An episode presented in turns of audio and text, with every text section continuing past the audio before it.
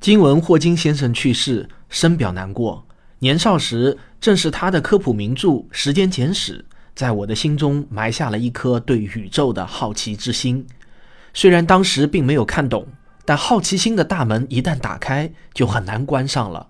为了搞懂到底什么是时间、相对论、宇宙大爆炸和黑洞，我看了一本又一本科普书，以至于今天成为了一名职业科普人。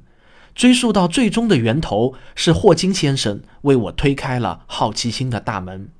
我女儿在很小的时候就问我：“爸爸，霍金为什么总歪着头？”我回答说：“因为他思考的角度总是与别人不同。